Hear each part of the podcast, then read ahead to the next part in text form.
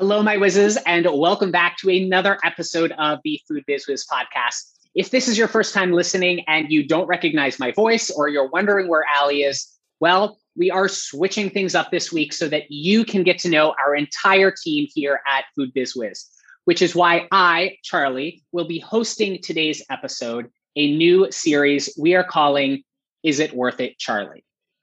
Now, for those of you who don't know me, my name's Charlie Birkinshaw. And in addition to running my own CPG business, Element Shrub, I also support and coach our retail ready students inside of our retail ready course and community. Now, normally I sit down and talk to students inside our retail ready community about pivotal decisions that they are about to make in their business to decide whether or not it's worth it for them to do so. But today, we are going to switch gears and I'm going to walk you through the rubric that I use to determine whether or not a decision is worth it. So, with that said, let's jump right in. I'm Allie Ball, former grocery buyer and retail store manager turned wholesale consultant. In my role on the retail floor, I saw delicious, values driven brands fail on our shelves simply because they didn't understand the behind the scenes of wholesale. I created the Food Biz Wiz podcast to give you hard to access insight from my career in the food industry and the tools and strategies to help you succeed on retail shelves. If you're a committed food founder who's looking to create and grow a packaged products business that positively impacts our food system, puts wealth back into your own hands, and employs members of your local community, you have found the right podcast. Let's do this. This episode is brought to you by Retail Ready, my online course for producers of packaged product who are looking to grow their wholesale accounts. Retail Ready is opening for enrollment very soon. Through videos, workbooks, checklists, templates, live coaching calls with me, and daily access to me and my team in our private online group, Retail Ready has all the tools that you need to increase your sales through wholesale accounts, whether that's in traditional brick and mortar outlets or through e commerce platforms. The first step to find out more about Retail Ready is to join my free masterclass on the three steps to growing your packaged food business, which I'll link to here in today's show notes. That hour long webinar is jam packed with advice that you can use to kickstart your growth right now, plus information on Retail Ready, on my past clients, and how we can work together. Sign up via the link in my show notes, and I will see you there. All right, everybody, welcome back to another episode of the Food Biz Wiz podcast. As I mentioned in the intro, we're going to do things a little differently today. I'm going to share with you the questions that I ask myself to determine whether or not something is worth it. And I'm going to use a real life example of a decision that I was struggling with for my own brand, Element Shrub. And for me, that decision was should I expand into 80 new stores with a popular retailer in a new region of the country that's not close to where I live and operate? Now, some of you might be thinking, well, Charlie, of course, that's an easy decision. Why wouldn't you say yes? I wish I had that opportunity. Okay, before we move on, this is something that's really important that I want to remind everyone about. And that is what I decide that's good for me and my business may not be good for you and your business, and vice versa. In fact, if you were running my business, you might make a different uh, you might come to a different conclusion about this decision than than I would, and that is perfectly okay, right? I know this sounds super obvious, but I see so many people make the mistake of doing something just because that's what everybody else is doing, or think that because a company is doing X, they must be crushing it, and so I should do that too, right? Your competition starts selling on Amazon, so so you should do that too, right? Your competition or whoever just got into Whole Foods. So, you know, they must be crushing it. And now, like, oh, I, I don't know what to do, right? Or my competition has more followers on me on Instagram. So I'm going to go invest in uh, hiring a marketing agency and creating content so that, you know, we can win, right? All of those things might be good for one company. Uh, they might be good for you. But at the end of the day, it requires some thought and analysis before jumping right in. Okay, so with that out of the way, I want to jump into the three topics that I think about to determine whether or not something is worth it. And those topics are money, resources, and reflection. And one of the things I love most about Retail Ready and coaching Retail Ready students is that no matter how big or small the brand is, this rubric still works. Okay, so let's talk about money. And I'm going to bring us back to my original question. And I want you to put yourself in your shoes and think about a question that you are struggling with uh, to decide whether or not something is worth it. Okay, as a reminder, that question is Should I expand into 80 new stores with a popular retailer in a new region of the country that is not close to where I live and operate? So, as it relates to money, these are the questions that I would ask myself. Number one, you've got to know your numbers. So here, I want to make sure that I'm really confident about what my cost of goods sold is for each of the SKUs that this retailer wanted. Now, this seems like something you should know for sure. And I'm going to go out on a limb and guess that some of you did an amazing job calculating your cost of goods sold when you started your business. But this decision is coming up three to four years later, and you think you know what your cost of goods sold is, but you actually don't. So, what I want you to do is make sure you go back and calculate it again before making a big decision like this. With supply chain issues and the cost of ingredients going up, it's really, really important to know this so that you don't lose money after saying yes, right? Okay. I would also want to make sure that I'm really confident about my distributor pricing and that I understand all of the charges and the billbacks that I should expect from them, right? And in this case, uh, I will. We've we've made the assumption that this retailer is going to require a distributor based on the number of stores that you know they want us to go into, and so I'm going to need to be confident about my distributor pricing. Now, in your case, if you are selling directly to a retailer that is smaller than 80 stores, then just kind of switch out distributor pricing for wholesale pricing and make sure you're really confident about that. Okay. I would also want to understand all of the marketing spend that goes into supporting this distributor and this retailer. Um, so, so that's knowing your numbers, right? The next step is the math problem, right? Everything is a math problem, or at least has a math component to it. So, the question here is you break it down, right? how much will I make on each bottle, case, whatever? How many units am I going to sell initially? How many units am I going to sell on an ongoing basis or units, cases, whatever? How long is this relationship going to last with this retailer or this distributor? And then I'm going to subtract out all of the billbacks and the marketing spend and come up with a number. Okay. So we know our numbers, we do the math, and then we think about okay, what is our return on investment, right? There's a financial component to this, and there's other components as well that I will get into later. So let's say that after doing that math problem, for every dollar that I put in, let's say I get $2 out, right? So is that worth it? Well, based on those two numbers, sure, it seems like it's worth it. But I want to take a couple other steps to dig a little bit deeper. So I take this information and I think about my opportunity cost. I think this is super important and something that people often overlook. So here I would say, okay, let's say I had $10,000, $100,000, a million dollars, whatever it is to spend on something else. Would it return, would, if, if doing that something else, whatever it is, would it return the same less or more than 20,000, 200,000, $2 million, right? That same like put a dollar in, get $2 out, right? So if the answer is it were to return less, then maybe this opportunity is worth it.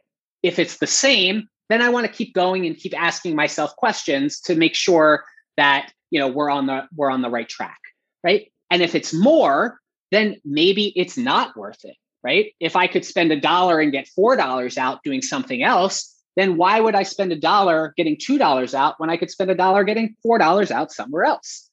Um, okay, so so that's the the opportunity cost, at least the financial aspect of it, right? The other elephant in the room here is how much cash you have on hand, right? And what's your runway? Let's say you only have $10,000 in the bank and after you know doing everything you need to do to like make this decision happen, right? You'll drain your bank account, but you know that you're going to get a $20,000 return on it. But then the question is, well, how long is it going to take until you get paid back that $20,000, right? Um, and, you know, how are you going to pay for things during that time uh, that are, are not related to this project, right? So those are those are the important things to think about. I'll, I'll quickly summarize them again. So know your numbers, do the math. What's your return on investment? What's your opportunity cost on that same investment doing something else? And then, you know, how much cash do you have on hand? What does your cash flow look like? What's your runway look like? All of that, right? Okay, so let's say we've gone through this, we've solved the math problem. There's still a few other things to consider, right? The, the next topic I think about is what resources do I have available to me? I'm going to remind ourselves of the original question, right? Should I expand into 80 stores with a popular retailer in a new region of the country that is not close to where I live and operate? So, when I think of resources, right, I think of the the what and the who and the when, right? So when it comes to the what and the who, these are sort of combined depending on how you operate, right? Uh, but for example, when it comes to production, right? Some of you may be doing things in house, and some of the some of you may be outsourcing to co-packers. Either way, it doesn't matter as long as you know what needs to be done to make this happen? One, do you have enough money to buy all the ingredients that you need? Do you understand the minimum order quantities for production for your co-packer? Is this less or more than you're comfortable with to make this uh, uh, this decision worth it? Right? Uh, how how does this align with your sales projections for this retailer? What's the timeline to get line time with this co-packer? Co-packer, excuse me. Are we talking two weeks or four months? Um, the and then if you're doing your own production right? Like are you able to literally source all of your ingredients with supply chain issues going on lately? What does the timeline look like on getting your bottles and your boxes and your labels and you know everything else you need to make sure that you can literally get product on the floor of the distributor warehouse so that the retailer can order them and pick them up right? The other thing I want to think about too is what do the logistics look like? Are you shipping to the distributor? Is the distributor picking up? Uh, what is your minimum order quantity? What's the cost to ship it? What happens if the cost of shipping goes up by 20%? Right? These are all questions that you want to have the answers to before you get into this so you don't get surprised later on. Okay, so so that's part of the what, right? Part of the who is also you know your your team your other outsourced partners are your, is your team capable of of doing all of these things? Do you do you have the right resources? Do you have enough people to you know produce x number of units to make sure that this actually happens on time right? Uh, when it comes to marketing support do you know what you need to get your product off the shelf right? We talk about this so much inside retail ready and again, this may be you. You may be outsourcing this. It may be somebody else on your team that's doing this, but you need to know what you need to do from an in-person marketing perspective as well as a digital digital marketing perspective. Okay, so we've talked about the what, we've talked about the who. Now, I want you to ask yourself about the when, right? And what I mean by this is is this decision really time sensitive? Right. So I would ask myself, do I have to make this decision right now? Do I have to say yes right now? Um, what's the upside or the downside of waiting? Is there perceived time sensitivity or actual time sensitivity? What happens if I'm not really ready, but I say yes? What happens if I say no and somebody else swoops in, right? So these are all really, really good questions to ask yourself that you want to have answers to so that you are prepared with a thoughtful answer to this question. Okay, so we've talked about money, we've talked about resources, and now I want you to do something that I'm going to guess many of you don't do as often as you would like.